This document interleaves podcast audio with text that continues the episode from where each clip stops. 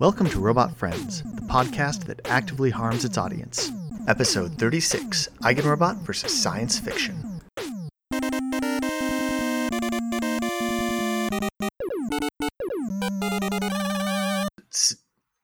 Okay, I think we're live. It's on the internet. Yeah, well I think I think we're good. Um everybody, hello, welcome to Robot Friends, uh the podcast that actively harms its audience. I am here with the entire panel of um Prometheus award nominees for 20 is it the 2020 or 2021, 2021. uh cycle? 2021 um i don't know what what year it is. I have i have a young kid. Um It's welcome everybody. Yeah. Um so i guess i guess to start off um i don't know how much of my audience is familiar with prometheus. You know a, a lot of people that i'm active with on twitter follow follow travis um, under his pseudonym and are familiar with his work. Um, but it's you know science fiction is a bigger place and the prometheus you know award is bigger than the travis of course. Um, so i wonder if we could start out just going through everyone and um, give you a chance to introduce yourself and talk about your book a bit. Um, so maybe maybe karl kick it off since uh, you you had the idea of pulling this all together All right. Hi, I'm uh, Karl Gallagher, or uh, sorry, I should specify Karl K. Gallagher when I'm talking about myself as an author, because there's several other Karl Gallaghers running around on Amazon publishing books. Uh, I am the author of Storm Between the Stars, a uh, the beginning of a new space opera series, which uh, looks at you know how controlling can a government be? How can people resist that control? And what's different ways people can organize themselves to have a good life? And this sort of taps into the prometheus because the prometheus wants to reward books that talk about liberty talk about resisting oppression. And so they're not just wanting books that you know are having new ideas straight but new ideas about people and governance. And so this is you know something that uh, has been going on you know with a few interruptions over the decades. And uh, they have recognized a whole bunch of books including some of my uh, very favorites. Um, and they do try to be a little more capitalist friendly than some of the other awards and part of how they signify that is that as the award you get an actual ounce of gold so you're not just getting a pretty piece of art, you are getting something of significant value to sustain you if one of the apocalypses we write about come to pass. okay, that's excellent. I um are one one thing that I'm curious about are other awards typically unfriendly to capitalism, or is this just you know exceptionally uh exceptionally the friendly? uh, World Con, the the Hugo Award, used to be uh, pretty neutral about capitalism, but uh, that uh, seems to have changed in the last few years. I was an author for a number of years back in the 80s and the 90s, and that was phase one with the World Con, and they seemed pretty pretty neutral about it. I was a uh, a nominee for the Hugo back in those days, but I came back into the science fiction field a couple of years ago. Uh, and when I went to Worldcon, I was quite uh, astonished by the uh, uh, narrowness of the range of attitudes that you could find at the World Science Fiction Convention. wow. Okay. Um. And and this is Yes. This is Marc. I'm Marc? Stiegler. Great. And um yeah, that that's really fascinating to me. I mean I've you know, I, I think there's this well, I guess we can I guess we can talk about the fandom and and changes in the fandom in recent years, maybe that that lead to something like Prometheus or like a revival of Prometheus. Um There's a whole since I, I have this idea there's a whole range of uh, awards, anti-capitalistic awards that we haven't uh, considered. The, the Oscars, the Golden Globe, uh, you know, these are hostile ground uh, at, at the very best. Uh, uh, you know, as long as you know we don't want to just limit this to uh, changes in fandom. yeah. Okay. That's. Uh, uh, yeah, yeah. I guess the Pulitzer and uh, uh, I don't know. There's a whole bunch of uh, awards that uh, I don't even bother looking at anymore because uh, uh, it's a sort of a mutual admiration society, and I'm, I don't, I don't, I don't, I'm not one of the mutuals. and this, this, uh, and you're Barry B. Longyear, is that no, right? Sorry, yes, I am. Okay, and please do feel free to show your books. Um, uh, well, okay. If if, uh, if I could have done a virtual screen thing, I could have flashed my book cover, but uh, uh, I don't have a copy. I, I, got my reading copies, but they're and the audience is going, isn't going to see anything on the screen anyway. We're we're just seeing each other for our personal entertainment. Right. So uh, there it is. What's the title? Oh, uh, well, uh, it, it's part of a series of books called The War Whisperer, and the one that uh, was nominated uh, for me is Book Five, which is subtitled The Hook. Cool. Well, congratulations, and and I should say that I'll I'll have links to all of your nominated books once I post this up. Um, okay, cool. Who have we not covered yet? Um, let's see here. Matt.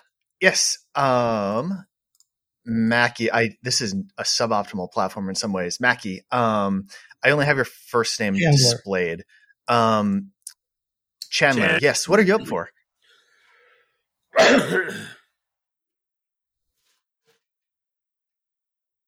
Who's up? Mackey. Um, let's see who who's not covered yet. Um, let's see here. Okay, yes, Dennis, I'm, please. Uh, Dennis E. Taylor. I'm uh, nominated for Heaven's River, which is the fourth book of the Bobiverse series. Um, it's, I guess, what I would say, accidentally libertarian. Uh, in in that the characters naturally moved that way because of their personalities. And uh, in Heaven's River, things get a little complicated. And I think that's what makes uh, that book, politically at least, one of the most interesting before. Yeah. It's it's interesting. There's um I mean you mentioned accidentally libertarian. I think there's a Twitter account that does that. People posting things that just just turn into this this kind of accidental libertarian um you know advocacy. And and also there's this idea of libertarianism as kind of a personality type like in some ways less a philosophy and, and more just like a stance or an attitude which i like quite a lot. Um it's also a problem. There are a lot of uh, people who I speak, and, there are a lot of people whom I whom I speak to who uh, uh, think they are not libertarian, but when I ask them about, you know, if, if they're moderates uh, on the political spectrum, and when I ask them a bunch of questions about, you know, should should the government uh, leave people uh, free to do what they want, and should people be allowed to spend money on what they want? I keep, I frequently wind up telling them that you know you're really actually a libertarian at heart but I'm not going to try to persuade you of that.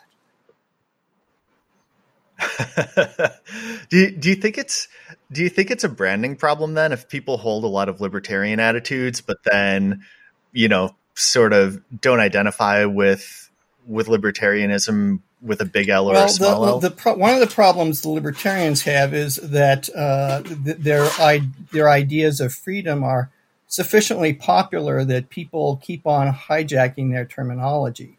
Uh, there was a time long ago when the word liberal means what libertarian means today.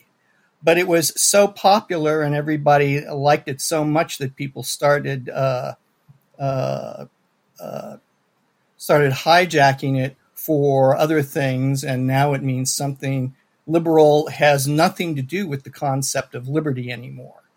Uh, uh, and you can see this in other fields as well. Uh, in the world of science, you know, wor- the words in science, which is a well-respected uh, area of human endeavor, uh, also finds its words being captured. There's something floating around now called critical race theory, uh, which, if you read the if you read the first couple of paragraphs of the Wikipedia article about it, it's not a theory at all. You know, I mean, it's I don't know how I would characterize it, but there's nothing uh, in race theory that, that has anything to do with the way a scientist uses the term theory. Yeah, so that's that's kind of interesting, and I mean, I guess this this flows a bit into so, sort of what we were talking about. Um, earlier with you know perhaps some of these awards being you know less capitalist friendly um and and maybe the potential for there being changes in i don't know the the industry. And yeah go ahead barry. Yeah i would like to talk to something that god i can't remember anybody's name now. I wish we had the names on this. At any rate uh, uh, when he was talking about uh, the, the term liberal once meaning uh, what libertarian means now, uh, as far as we've ever settled on a definition of libertarianism. Uh, one of the things that uh, uh, happened is a confusion on the definition of the word freedom. Uh, one of the things that I find very puzzling, you know, libertarian freedom is essentially uh, or moving towards freedom is increasing the number of choices you have. Uh, in uh, the, the, kind of freedom that they talk about, uh, that current liberals talk about, is that uh, uh, increasing the freedom of some by reducing it from others. They used to call that slavery. and, and it, but essentially is what the program is, hasn't changed at all because that's what it's done now by, you know, you know, we're going to help this group by screwing this group. And by taking, by reducing their choices, we're going to increase the choices over here. And uh, that's not libertarianism by any stretch of the imagination. Yeah. How Sorry, go ahead, Karl. You know, and this the cycle is continuing. I have heard folks refer to themselves as libertarian socialists, um, which is something I don't understand at all. But clearly, they think adding the word libertarian will make themselves sound better. That seems like a step. Um, I don't know. That that seems like a step. Like they're not quite going all the way to anarcho communism, which which I've always struggled with as a concept but sort of sort of down the same path. Um, so yeah, I mean, I guess you know we're, we're talking about all these ideas, and you know, I don't know how much all how much time all of you spend on Twitter, which it seems like it's kind of ground zero for you know novel and perhaps bizarre and contradictory political ideas, sort of you know forming and fomenting. Um, yeah, it's, it's a petri dish broth. Um, but I'm curious about how you think science fiction has um, has changed as a platform for exploring these ideas and and you know these concepts for how a society could organize itself and what's possible and you know what what even might be desirable or you know a a new way for humans to organize. Um, it, I'm not an expert here, but this this feels like it's a bit the domain of more soft science fiction where it's you know an exploration of societies and what it means to be a society when you know you have different constraints on technology relaxed. And i don't know it seems to me that especially now that things are getting very strange and are going to continue to get strange with advances both in you know information technology and biology over the course of the next 20 years looking forward. Um, what what do you see as you know the potential role for science fiction to play here but also like how is it actually living up to that potential that it has for for exploration? Did do any of you have thoughts on that? Well, let me let me take a, a swing at that. Um, there's a lot of ideas being tossed about. You were mentioning uh, anarcho uh, communism. Yeah. And I think there's a nice illustration of that in uh, Lois Bujold's uh, Sharing Knife series, um, where you essentially see an anarcho capitalist society coexisting with an anarcho communist society, or you know, possibly anarcho syndicalist, depending on just how finely you want to slice those gradations. Um, and you see a bunch of conflicts between the societies because of their uh, different approaches and um, you know, and yet this is all happening in the context of what's really a romance story and monster killing adventure as the main plot. But the background is having these two societies living in very different ways, but intermingled with each other and the conflicts that uh, come out of that. So, you know, there's there's a lot of stories that tackle that, and you know, and sometimes people put out a brand new idea as a story, and folks can look at it and say, do we want to organize ourselves that way? Um, like the people who decided to found the Church of All Worlds after reading uh, Heinlein Stranger in a Strange Land. I had not been aware that somebody had done that. Is that still around? I believe there's some remnants, but it's kind of the last. Uh, it's some of the remaining 1960s hippies communes, but it spawned off into a whole bunch of neo pagans. If you if you poke into neo-pagan groups, um, you will probably find some that trace themselves back to uh, Church of All Worlds members. Um, I, I ran into some of those personally in uh, in Los Angeles who had some connections to uh, to the folks who'd done that. Cool. This this has me thinking. Um, this has me thinking a bit also about the dispossessed by um, uh, her name's yeah, yeah, it was Le Guin. Um, which I mean, like I I thought that was I really enjoyed that. So I mean, my my background is as an economist, and you know, I, I thought that that in particular was a really beautiful illustration of what what actually an anarchist society would look like. And what I liked about it was that it, it's it felt very honest to me. You know, both in in particularly in portraying what would have to be done for for this to exist in in her particular setting, what the limitations of it would be, what the costs would be, and you know how how it might actually turn out and sort of fold in on itself. Um, and I, I'm curious if um, how how you guys feel about like what's what is even being explored right now? I mean, you're you're talking about liberty and maybe maybe like what what are the big ideas that you're generating right now? And what what do you what are you trying to express like what what are the main ideas that you're expressing with your books in particular as far as liberty is concerned? And um yeah i guess i'll leave it there. Well, one of the things that that my books explore is the whole concept of uh, post scarcity societies um, that is, mm-hmm. that, that's a huge potential sea change to to uh, social and government and and everything. Um, you know, it, m- my protagonists literally don't need anybody else. They can mm-hmm. go off into space, do their own thing, never need to interact with with uh, human beings or society or anything completely self sufficient. And when you have a society where everybody is fully or partially self sufficient, what is the role of government in that society?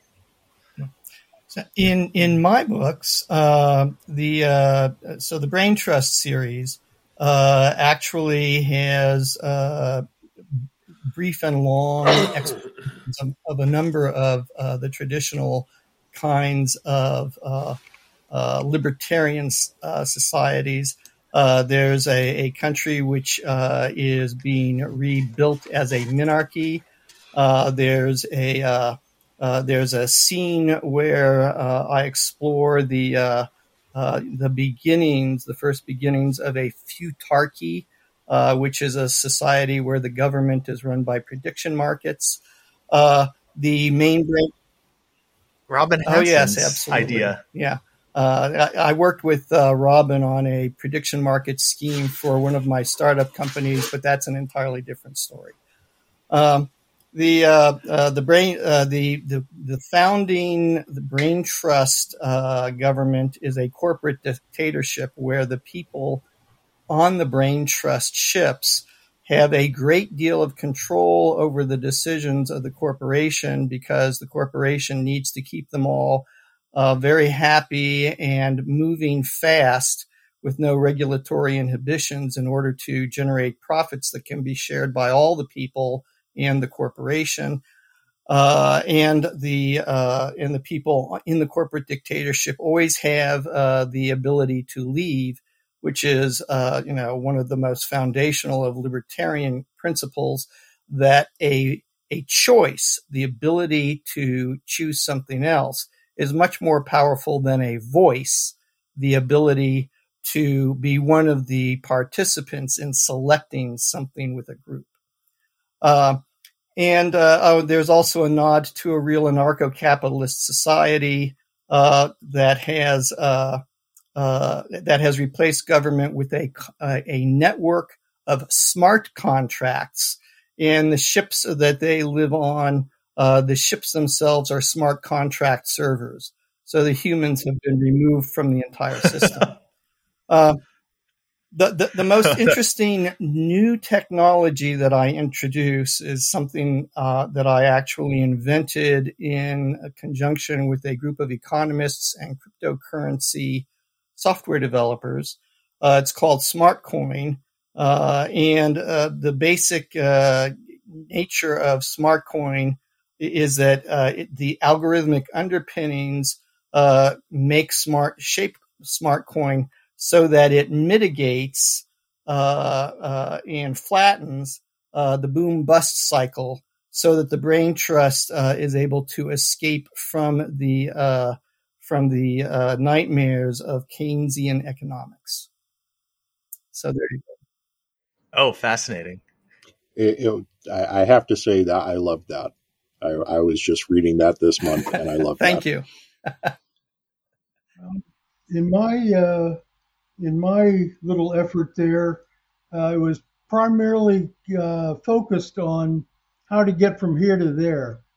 Uh, it's been uh, one of the uh, frustrations of life in that way back when you know libertarians were just discovering the word uh, somehow we got caught up in this educationalist movement, the theory being that, uh, well, once everybody knows, you know, the benefits of a, you know, libertarian society, you know, somehow all this governmental, you know, structure we have up there is going to, you know, drift away, which also, which almost makes Marxism, Marxism seem scientific. Uh, and basically, uh, I took, uh, uh, and the, thing that kills me is the idea for this whole thing started when I was 24 years old. and it took this amount of time to finally get it written before I, you know, threw the dirt on me. But the the thing is that one of the things that I ran into uh, for one, for one, I don't I don't like this term anarcho because it, you know it comes down to anarchism, which everyone confuses with chaos, you know, violence and all the rest of this stuff. Uh, that's why I call mine a freeland, and basically it is a land that is free. Uh, and the uh, uh way to get there, uh, you know, it's funny. Uh, the I, I, I wish the whole series had uh, gotten gotten in somehow because all of the things that led up to what happened in book five happened in books one through four. you know, and it. Uh, uh, but what it amounts to is that uh, when I got to book five, I ran into the same thing that I ran into uh, back when in the '60s in Philadelphia when uh, I was up to my ears in the libertarian movement down there.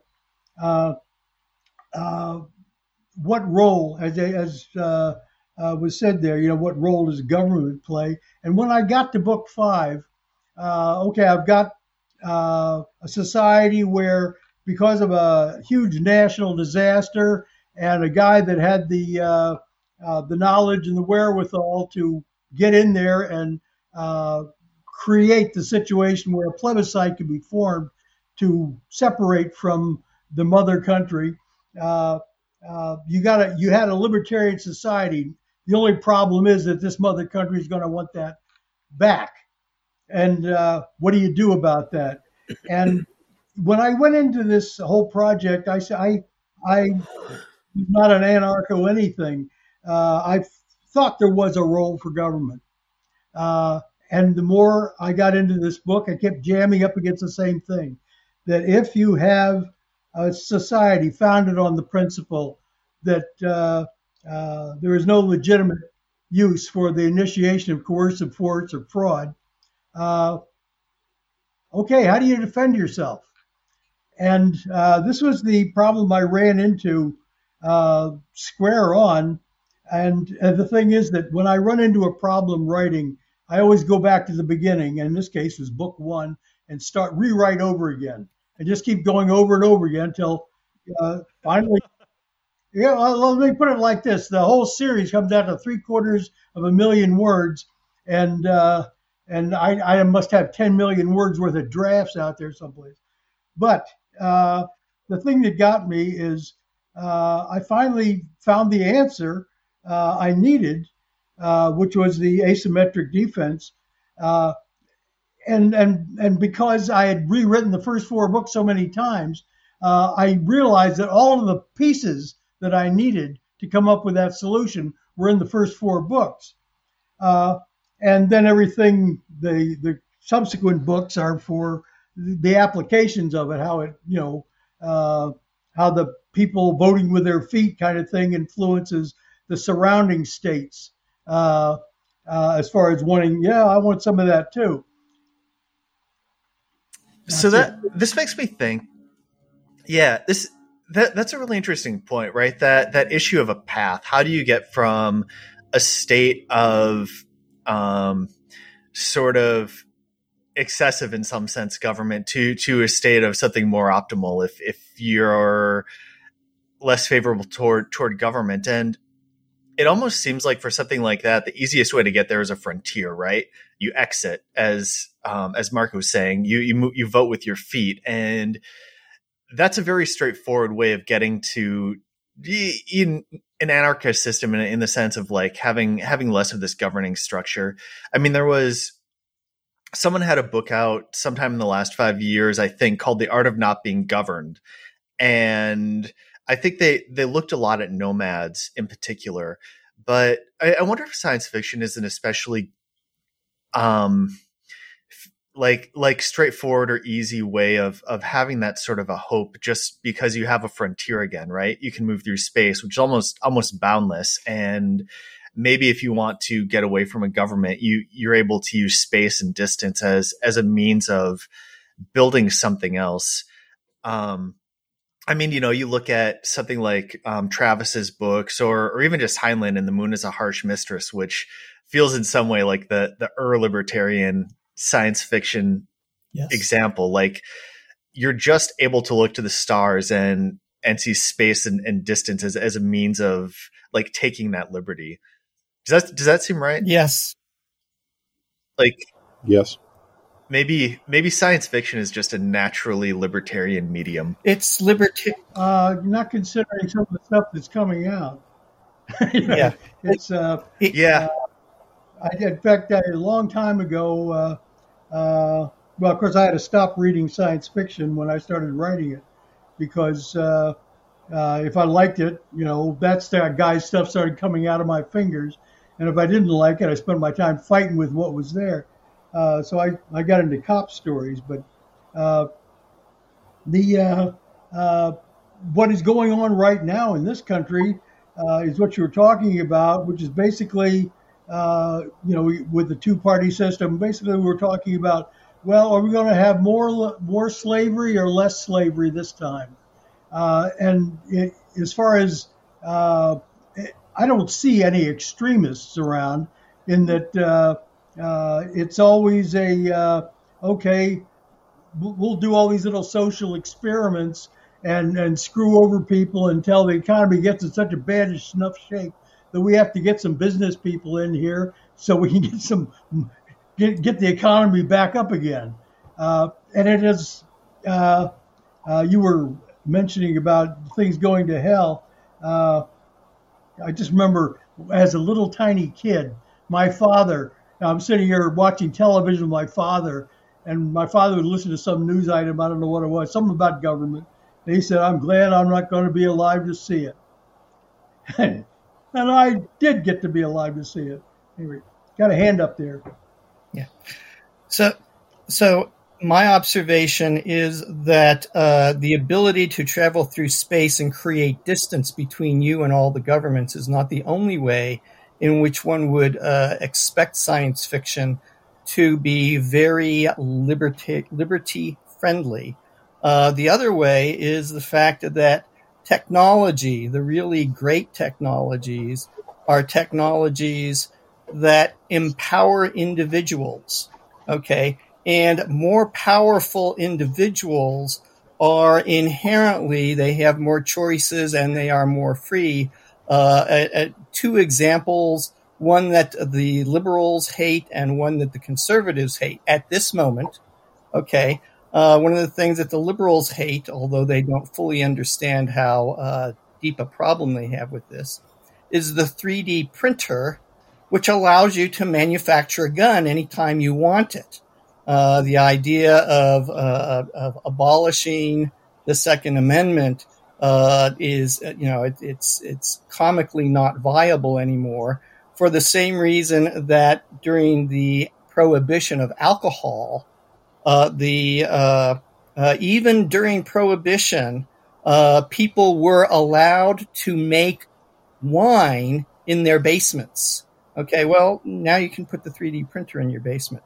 The conservatives have a problem with another modern technology, which is uh, the uh, the uh, abortion pill, right? Uh, they want to prevent abortions, but you can order a pill from from Canada or just from you know from another pharmacy in another state, uh, and, uh, and and they can't control that. so so technology makes us freer, makes us more powerful, and gives us more choices.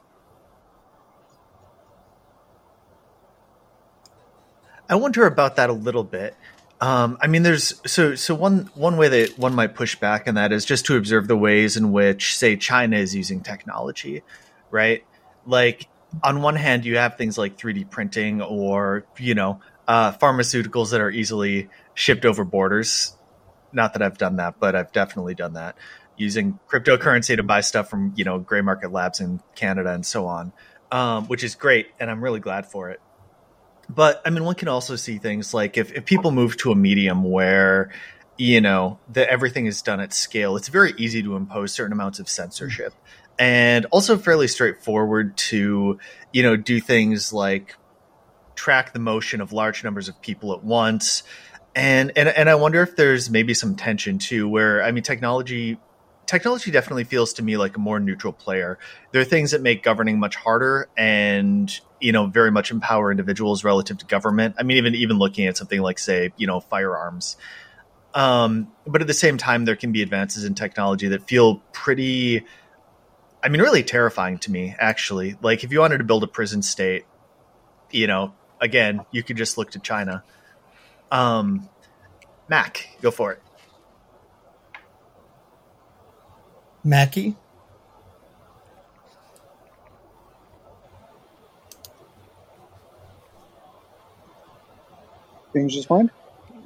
I just want to say uh, technology is great, but you have to use it in the real world.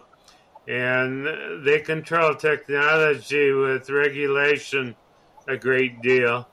Uh, just as an example, in housing, uh, technology can't make any advances in housing because you have all the zoning requirements all the requirements for each kind of uh, technology. You have codes for plumbing, codes for electrical, codes for what kind of windows you can have. Uh, as long as there's regulation prohibiting it, technology doesn't do much for you. And like with firearms, being able to make a firearm, that's easy. I'm a machinist. I can go to the hardware store, and for 50 bucks, I can make a gun that is lethal, long range, and accurate. But first time you use it outside the law, they come down on you. The uh, that's all I wanted to say about that. Cool. Yeah, um, Dennis. There we go. There's a there's a natural cycle involved where governments always try to become more restrictive, and people always try to move to get out from under the restrictions. Uh, technology is neutral in that technology doesn't care either way, but governments will always try to use the technology to increase surveillance, increase control, you know, in, increase uh, power. People will always try to use the technology to try to get around governments. Uh, encrypt, encrypted uh, conversations so that governments can't uh, eavesdrop.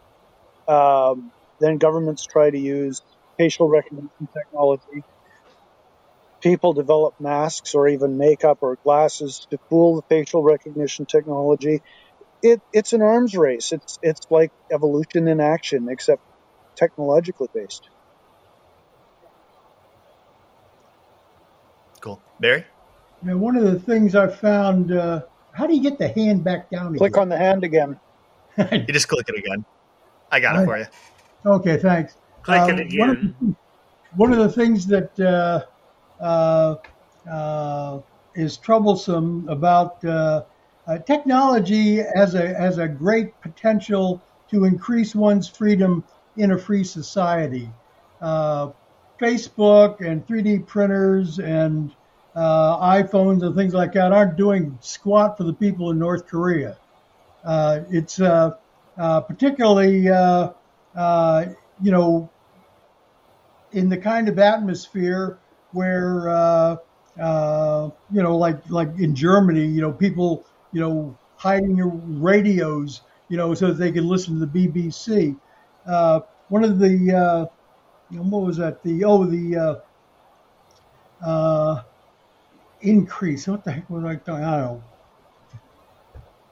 Brain. Yeah, I, you know, th- thanks to being dropped on my head a few times when I was in the army, I've got this little brain damage problem that uh, uh, uh, you wouldn't believe the note systems I have to take so that I can get through a book without losing my place. Anyhow, come back to me sometime. I may think of whatever, whatever it was. Yeah. So, um, I guess one one other thing that's maybe a bit interesting to me, ta- talking with Karl and related to you know being in the army, um, is is your backgrounds. You know, Mackey, you just mentioned that you're a machinist, um, and it seems like all of you, you maybe have some pretty technical backgrounds, and I, I wonder how much of that informs what you write about, or or maybe even if if you see other people writing science fiction without technical backgrounds who, who end up writing different sorts of stories. It, it's certainly uh, you know i mean it's certainly the case that my background informs all of uh, my writing. Uh, my my background is uh, i started my career as a software engineer uh, wound up uh, being the boss of a, several you know Silicon Valley startup companies, wound up as a, a, VP of engineering, a Fortune at a Fortune 500 company, and all of those experiences wind up being used in the books, uh, uh, and and so uh, so there you have it. Yeah, Karl. I I've done some of that. Um, my first trilogy uh, Torchship Trilogy was using my experience as you know an actual professional rocket scientist. I had been an astrodynamicist doing satellite orbits, launch vehicle trajectories, and other kind of system engineering stuff, and so that let me do a fairly convincing job of portraying what it would be like to be the crew on a torch ship propelled uh, tramp freighter. Um, but you know generally, I think we don't draw just on professional experience. Um, you know, after Torchship, I wrote uh, The Lost War, a fantasy story, which was taking when I'd uh, been in the SCA, a historical reenactment group, and writing a story of, okay, let's pick up these people and drop them into a fantasy wilderness and see how well they cope. And some of which was with the government of, okay, here we have this governmental or you know this group organized to have a king selected by a tournament so that we can have pageantry and sword fighting and all sorts of fun excuses for parties. What happens when this system is actually trying to keep us organized so we can survive? And uh, the strains on that made for some interesting story possibilities I think that my uh, background the only technical background I had was uh, uh, I repaired Hawk missiles, and when I was in the army, uh, my uh, education uh, in college and self-education was mostly in the area of philosophy, economics, and and for about about five really horrible years, I was I was a rabid objectivist, which, which you know, when I uh, what what made it horrible? Well, what made it horrible is that you get into a morality contest. You know, I'm more moral than you are. You know, and is he moral? You know, you know, it, you know. What you're listening to Beethoven, you intellectual monster, you know, and, and you know this kind of crap, and uh, it, it was uh, it, it was a nightmare. Uh, finally, when uh, uh, Ayn Rand was chasing uh, Nathaniel Branden's hot little body around the office. You know, I was, okay, I've had enough. Uh,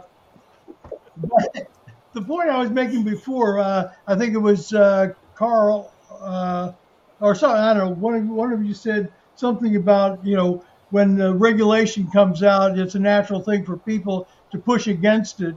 Uh, I have found that people who uh, when they're choosing up sides, uh, for example, the masks in the big shutdown. And now, you know, everybody is saying that if you're vaccinated, you got you don't need the mask. Uh, but uh, there are I, we've got armies of people stomping around, even in Maine. You know, you know, you are morally corrupt and a racist if you don't wear a mask. And you know, uh, I've heard it described you know that the that the that the mask is the MAGA hat for liberals. You know, I'm believing it too. Naki.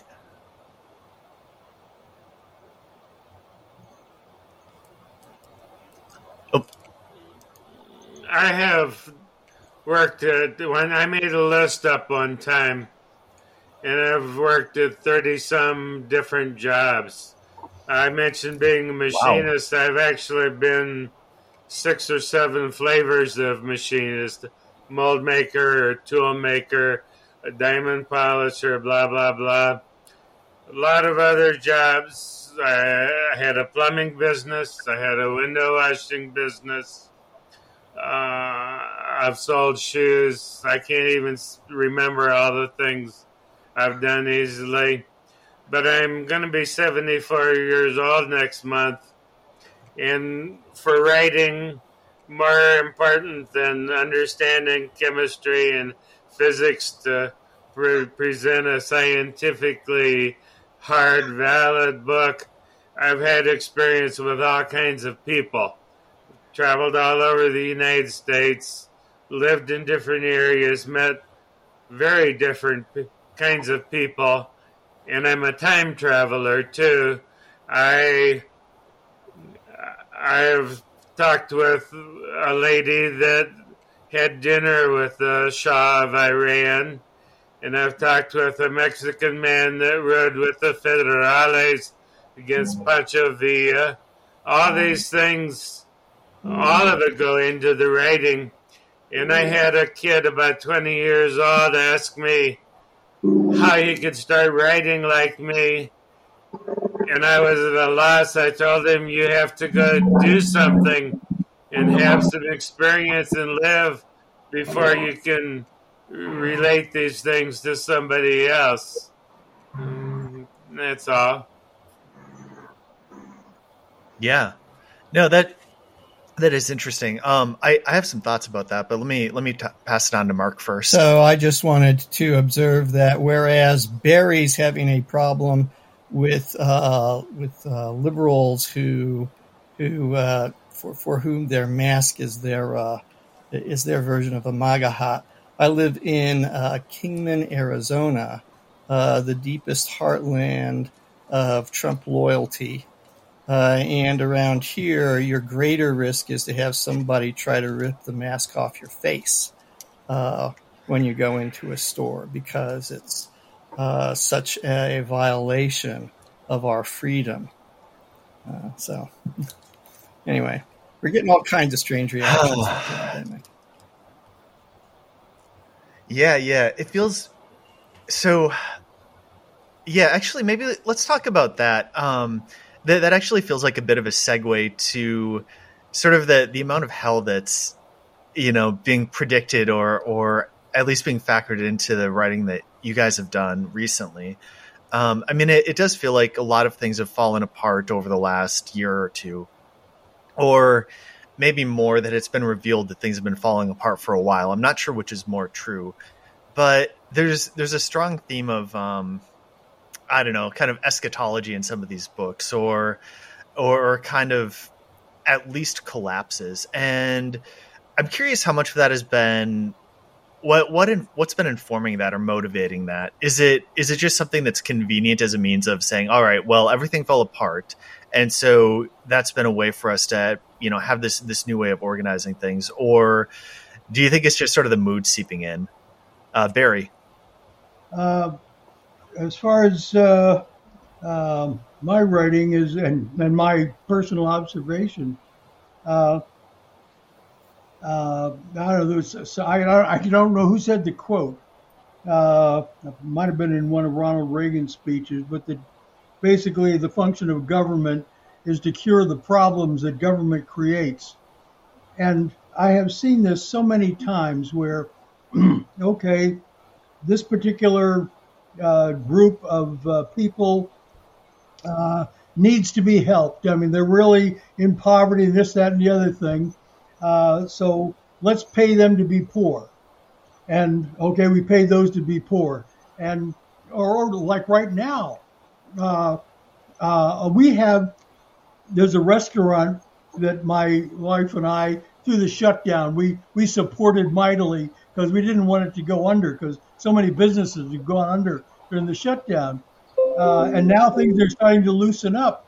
Uh, they can't get a dishwasher they got into a bidding war with another restaurant with this one lone dishwasher who's probably making more now than the bank president. You know, it's it's uh, uh, it's really tight because uh, what is it? What is it? Uh, if you get the full unemployment thing, you're making something like thirty-seven thousand dollars a year, uh, which is kind of hard to you know go from there to a you know twenty-five thousand dollar job.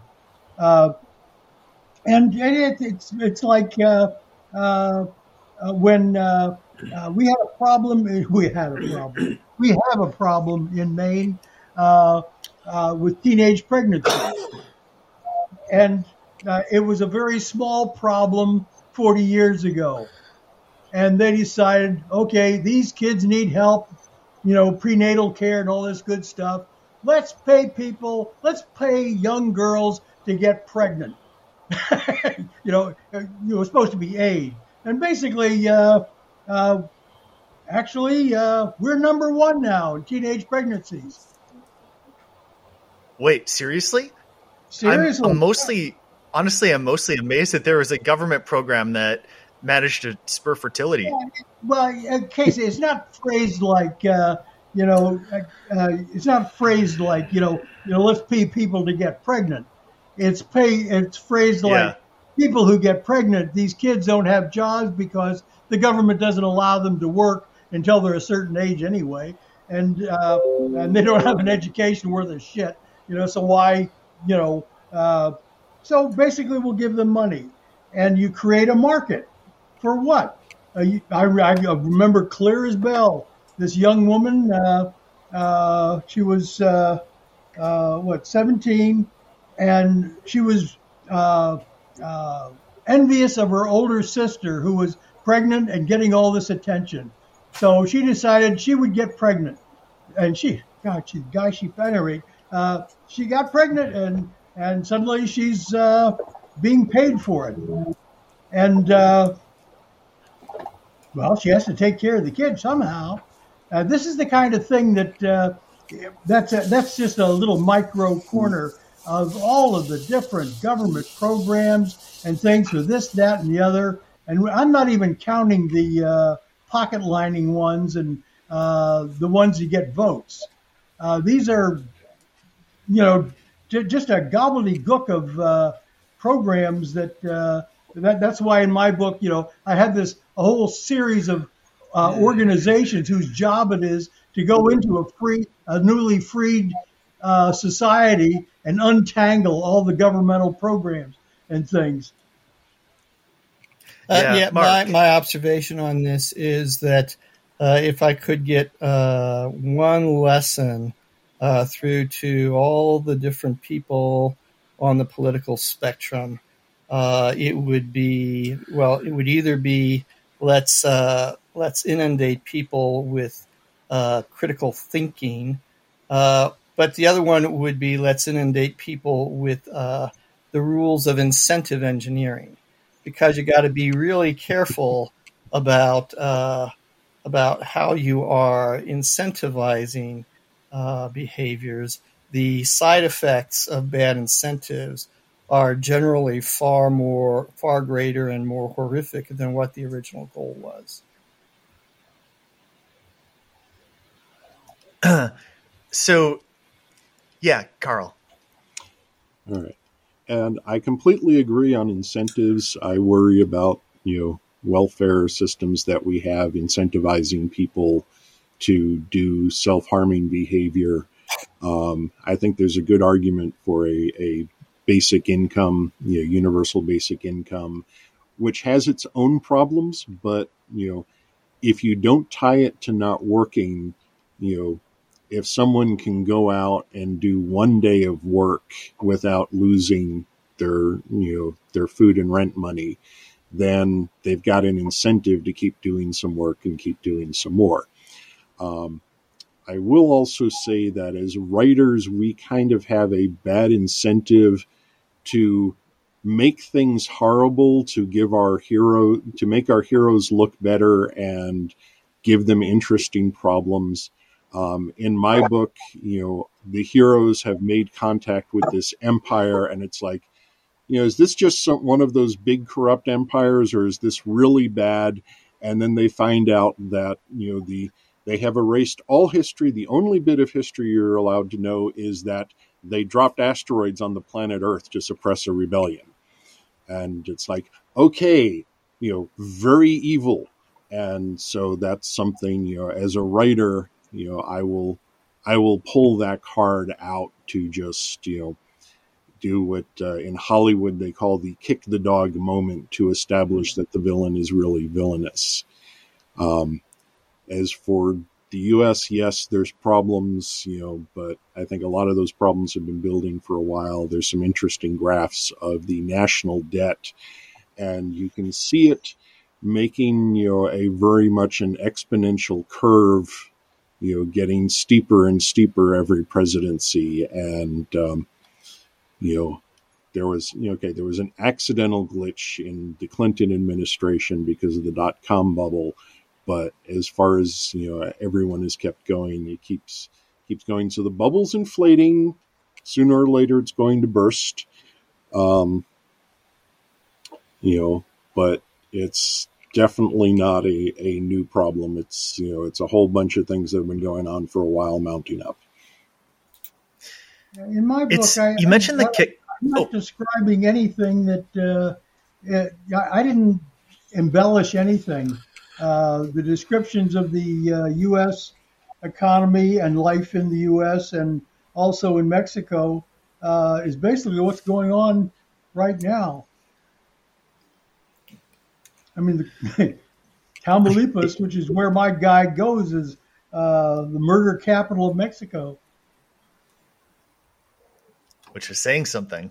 and uh, the exponential growth uh, in national debt is another perfect example of an incentive engineering problem identified by de Tocqueville uh, hundreds of years ago uh, when he said uh, democracy uh, uh, works fine until the government realizes that it can bribe the people with their own money.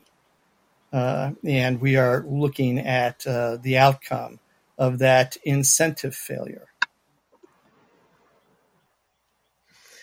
Yeah, so so this is this is pretty interesting to me. I mean, Karl, you were talking about you know having a kick the dog moment to establish just how bad you know these um, these antagonists are, and it seems like something that might be a challenge for writers who take a, a more libertarian stance um, a, a, against a government like, say, perhaps exists right now. Is that you know if you look at something like you know socialism,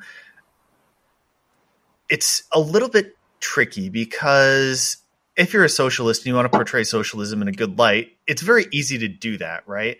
it's not a matter of we're you know forcing people to give up money at, at gunpoint. It's well we're look at all these people that we're helping.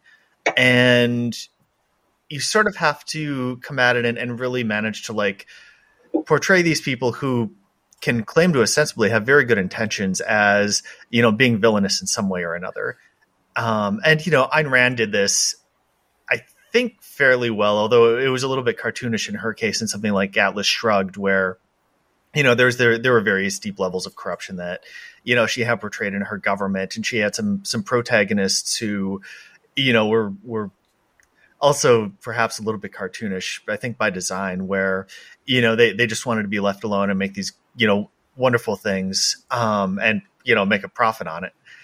Um, but but it, do, do you mm-hmm. think do you think it is an especial challenge for for people who are trying to portray a libertarian society, or is it relatively easy to say, look, these people just want to be left alone. Look at these people who are not going to let them be left alone, and that's that's satisfying. There's there are some struggles with it. I mean, there's some great rugged individualist stories you can do. I mean, essentially the whole Western genre getting transplanted into space defines you know, a large share of, of science fiction. Um, but there's only so many stories you, you can do with that. And you know you can see you know you've mentioned um, travis corcoran's powers of the earth and uh, moon is a harsh heinlein's moon is a harsh mistress are kind of doing two different takes on the same same story it gets it gets hard trying to mm-hmm. push it um, particularly when people try to make it back i mean i've dealt with the question of you know, why are you opposed to taxes? Don't you want to pay money to help the homeless? And my response is, I'm great with my money going to help the homeless. I'm opposed to my money being used to tear down homeless people's tents and pour bleach on the food that pastors are giving away for the homeless and enforcing zoning regulations that keep boarding houses from being built for the homeless. And that is something which is kind kind of subtle and and doesn't lead itself to the dramatic gunfights that are so fun to write and fun to read. And so there are some market issues there. Cool. Mackey? The um, thing about liberty is everybody wants liberty for themselves, but what are you willing to let other people have if for their liberty? Uh, you were talking about these pregnant uh, teenagers. what they're doing makes sense to them. They're grasping uh, a life that they don't see any other way to have. In my books, I have uh, very young characters that are very active, uh, promoting revolution. And I get complaints from a lot of readers, and they say, I have a 14 year old girl, and they couldn't do any of the things that your character is doing in your book. Uh, but they live in a different world than most of history. Uh, I pointed out to people that families in England used to send, families in England would have one son as an heir and maybe a backup. What do you do with a third son? When mm-hmm. he's 12 or 13 years old, you send him off on uh, ocean ship in the Navy. And from 12 or 13 years old, by the time he's 15, if he hasn't uh, uh, made rank and is looking to become certified as a captain, he's a failure. And it wasn't uh, wasn't an easy thing to do. Sailing ship technology is complicated, and being a commander of a ship of older men is complicated. But at that age, they did those kind of things. And in the West, when people were ranching, they would send a kid out alone on a horse uh, with a rifle and a couple of hand tools to to ride the fence line and uh, take care of it. Kids used to do things like that, and now we don't let them. It's horrible. And I remember when I was 13 years old, I wanted to sell ice cream in Columbus, Ohio, and they wouldn't let me sell ice cream because I wasn't old enough to sell ice cream. Uh, that's typically the kind of stupid things governments do to the kids. And it isn't hard to find examples. I I have no trouble at all in my books making fun of government. It's people understand that and they enjoy the humor of it if you uh, come up with examples that mirror the ridiculous things they see every day on the news. Uh, sometimes I have little lists of headlines of what's happening. When one of my characters uh, reads the news, and she'll read stuff like uh, police in Columbus, Ohio, tore up a woman's front yard because she had decorative cabbages, and the cops cop will say she didn't have an agricultural license and a, a cabbage is a cabbage. They relate to that easily.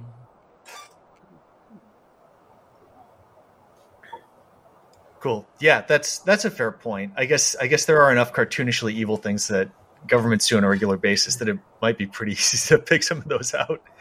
Um, Barry, uh, one of the things that uh, uh, uh, was a big flaw, particularly in the educationalist libertarian movement, uh, was that you know how to portray a libertarian society. And next thing you know, you know, if somebody said, you know, well, what do you mean by libertarian society? Then they then they pile von Mises, Hayek, and a bunch of books on somebody, and you know, here, study, learn, you know, be enlightened. And uh, a thing I learned a long time ago is that uh, uh, let, let's face it, all of these immigrants that are trying to get into the United States aren't coming here for capitalism. They're coming for jobs, they're coming for food. They're coming for not having somebody knock on their door in the middle of the night and drag them off, you know, to get, you know, beaten up by some, you know, secret cop. And the thing is that, that that's where I, I did in, uh, that, that's what the white diamond is in uh, my book, in that basically You've got, you know, the Libertarian Society, Pingo, uh, and the people that are coming in. Uh, there's a number of characters in the book who are socialists who don't want to leave. Uh, well, the, their their definition of socialism is getting stretched nine different ways so that they can accept that where they are in a free society. Uh, but the thing is that you know uh, how it you know you got this free society. Okay, the people there are you know they're well fed, they're well paid, uh, they're free, they're uh, you know not being uh, pushed around by government and the people across the border see this. They're, they're not thinking in terms of capitalism or anything else, although that's what it is. Uh, and, and, and they're not thinking in terms of anti socialism. Uh, it's just that uh, uh, things look better over there, so that's where I'm going. And that's, that's basically how, how uh, I think uh, if it is ever going to get off the ground, that that's how it's going to have to do it by actually having a free society someplace or close to a free society someplace and uh, uh, and locking it in somehow.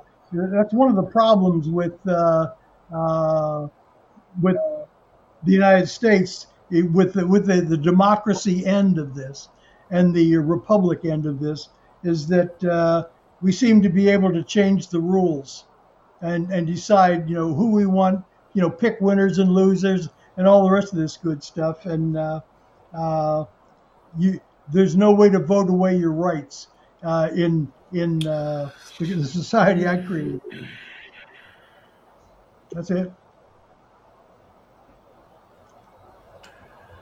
Cool. Um, well, so we're over an hour now. Um, I wonder if if there's anything else that anyone especially wants to talk about that, that might have fallen out of uh, what we've covered so far. Uh, so I have one observation for those who are listening to uh, uh Karl's uh, comment on the universal basic income.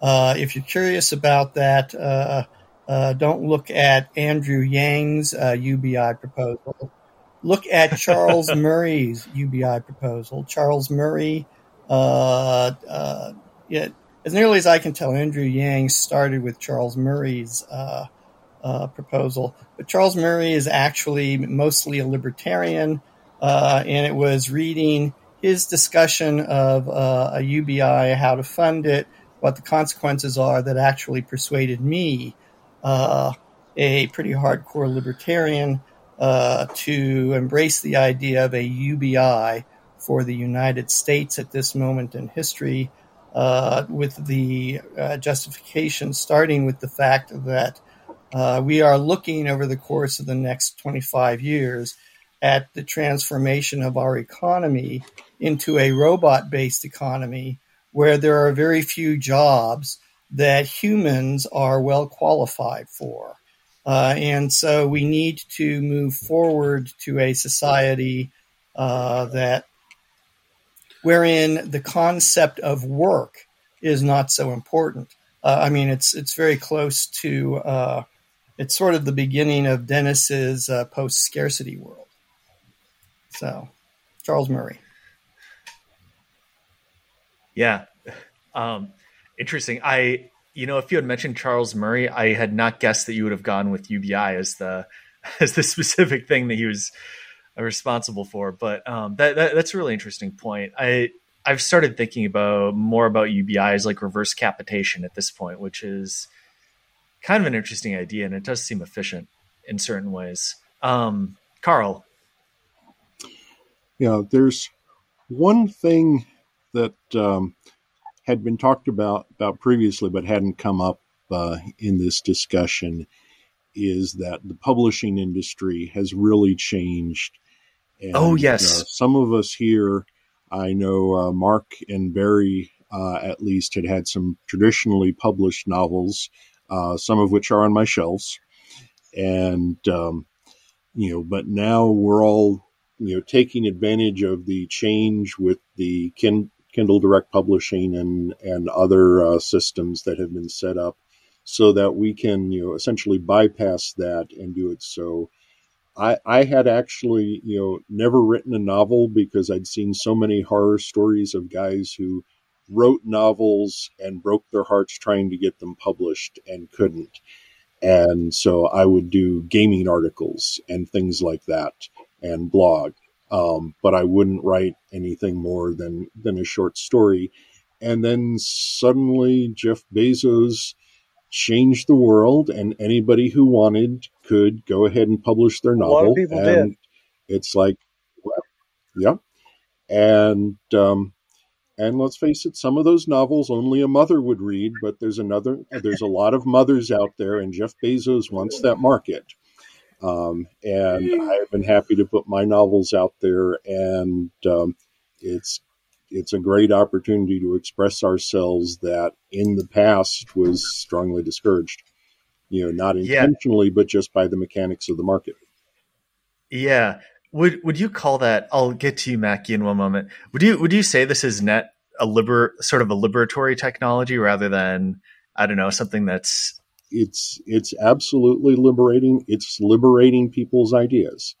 Anybody's you know ideas they can put out into the market marketplace.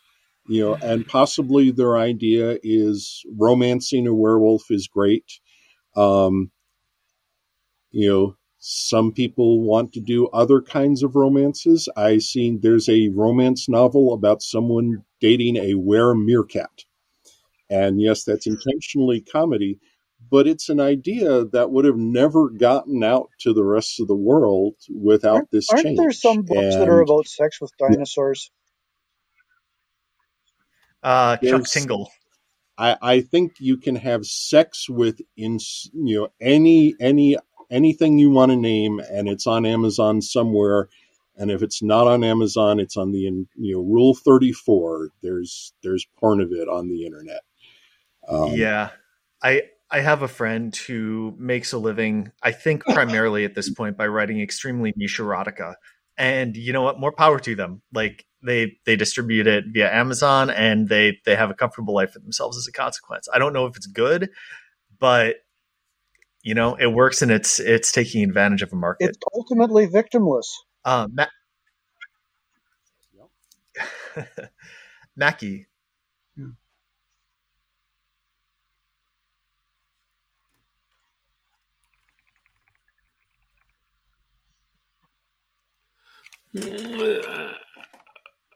I just recently um, taught myself the format for paper publishing and have my first actual paper hardback book up on Amazon. I I'm kind of coming at this reversed. I uh, had no connection with traditional publishing. Uh, Jim Baen, when he had the uh, the briefly had the Universe magazine, uh, was my first opportunity to write something. I sent away a short story to him, and I never experienced that uh, endless rejection. Very first thing I ever wrote, uh, he sent me back a check. I remember for seven hundred and six dollars for a short story, and I've only been writing and publishing through Amazon for about tw- 12 years now. And I have 26 different things on Amazon. Uh, I don't know how long Amazon will last, but I'm to write it as long as it lasts. And uh, the book lending, the borrowing, uh, treats me really, really well. You, I make more off that than I do actually selling books. The uh, you only get a little bit less than a half a cent, but I have had over 51 million page views, so they add up pretty good.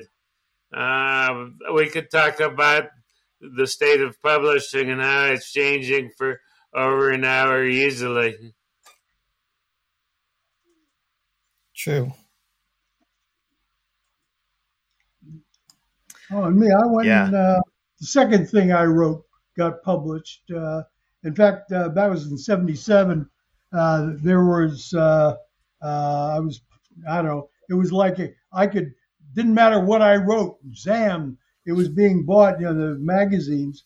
but uh, uh, when I started doing novels and stuff, it's especially when I started uh, edging into uh, ideas that didn't involve, you know, uh, space monsters. Uh, uh, I started getting a lot of rough times. I, will never forget. what was a Sea of Glass, a book of mine, you know, where Jim, what's his name, Frenkel I was Bluejay Publishing then before it went belly up, and uh, uh, he uh, uh I sent it off to him and uh, uh, or my agent did, and when I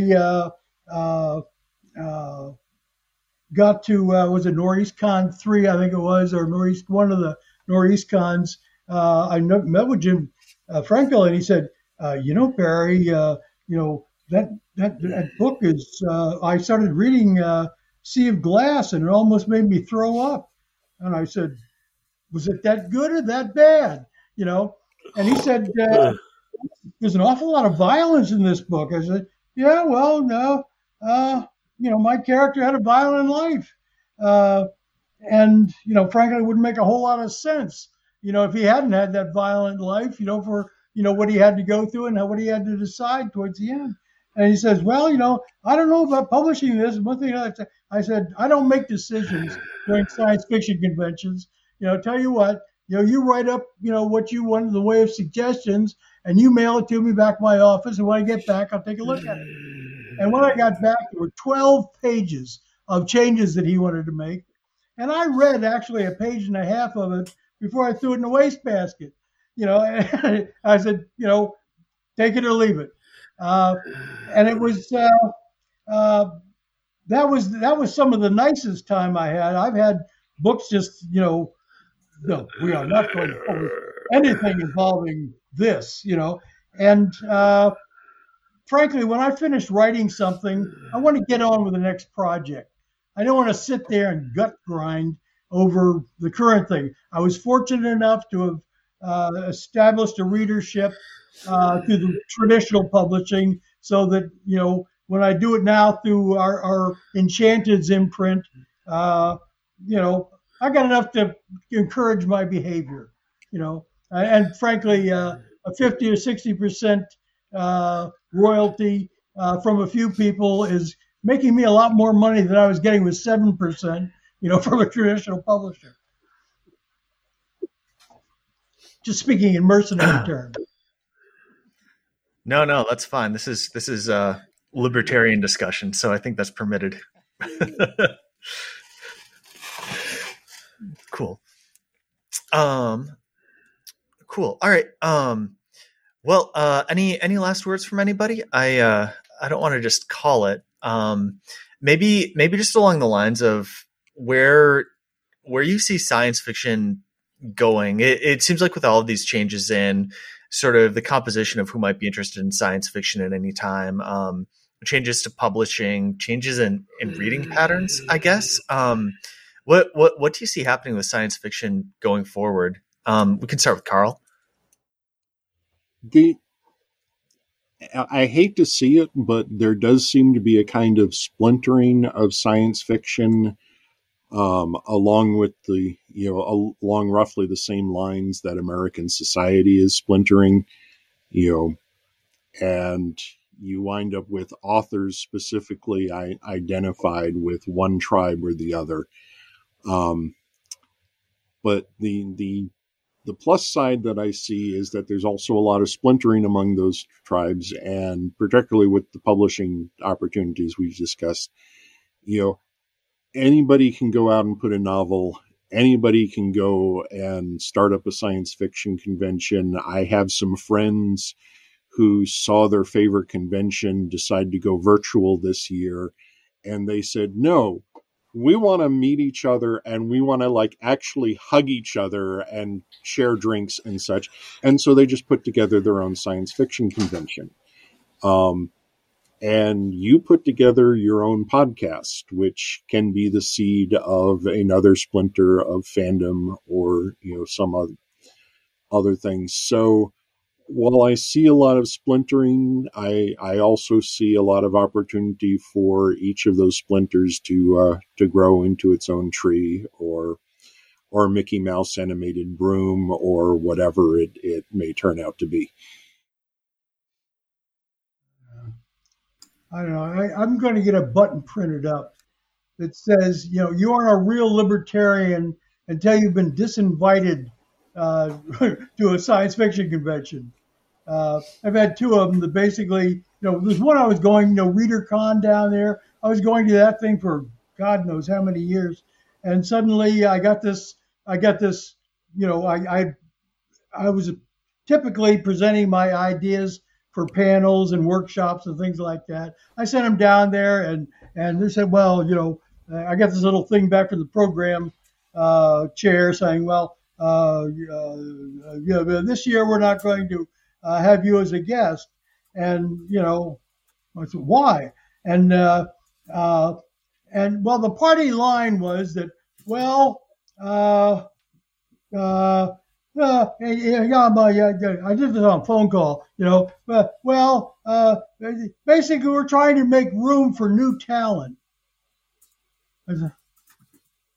So, oh, okay. Uh, that, that's why they shot Gary Cooper, right? so, uh, yeah, oh, well, it, uh, and it, uh, there was two two science fiction conventions I've been disinvited to, uh, and uh,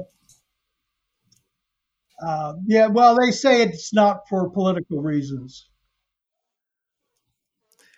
Yeah, go so, ahead. So uh, I'm just going to say that I too feel despair about the uh, uh, the divisive, the ferocious divisiveness that is set in between uh, the Democrats and the Republicans.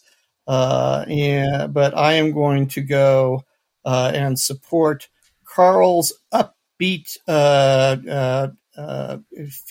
prediction for the future wherein the splintering continues and eventually allows us to coalesce on things that hopefully may be better. Go, Karl. Yeah. I mean, it does seem like a really beautiful example of exit working, right? I mean, go and start your own con and, and, you know, it's much easier than starting a new government or establishing a new city or country. I mean, just get some friends together and, and take your toys. Yeah. Um, Dennis, Mackey, any any thoughts on this before we round up? Okay, cool. Well, guys, it has been an absolute blast. Um, thank you for coming on. I'll I'll get this edited and put out sometime in the next couple of days. Um, and I'll, I'll have links to all of your books in the um, in the description and comments on Twitter. Um, I really appreciate your time and, and Karl, thank you in particular for putting this together. This is um, very exciting and I think more ambitious than anything that I've done on this podcast before. So it's it's it's really been a pleasure, guys. Okay, and if I can oh, do a last yeah, commercial announcement, um, if you're interested in in our books, also if you're a uh, Libertarian Futurist Society member, please remember to vote for the Prometheus. And if you're not a uh, member, please feel free to uh, visit the Society's webpage, uh, lfs.org, if I remember right, and uh, consider becoming a member so you can vote on the Prometheus Award. Oh, yeah, good point. I'll um, link that. I don't too. want to yeah. sabotage anything by closing down the browser too quickly. Are there any rules for how long we have to stay on, or is there a message? Yeah, yeah, there, that'll come up. I'll hit stop recording, and um, then there there will be okay. progress bars for everybody. Cool. Okay, All right. Hitting stop. Yes. Thank you, everybody. Yeah. thank, thank you. you. And thanks for having us, Sam. Oh, yeah. A- absolutely my pleasure.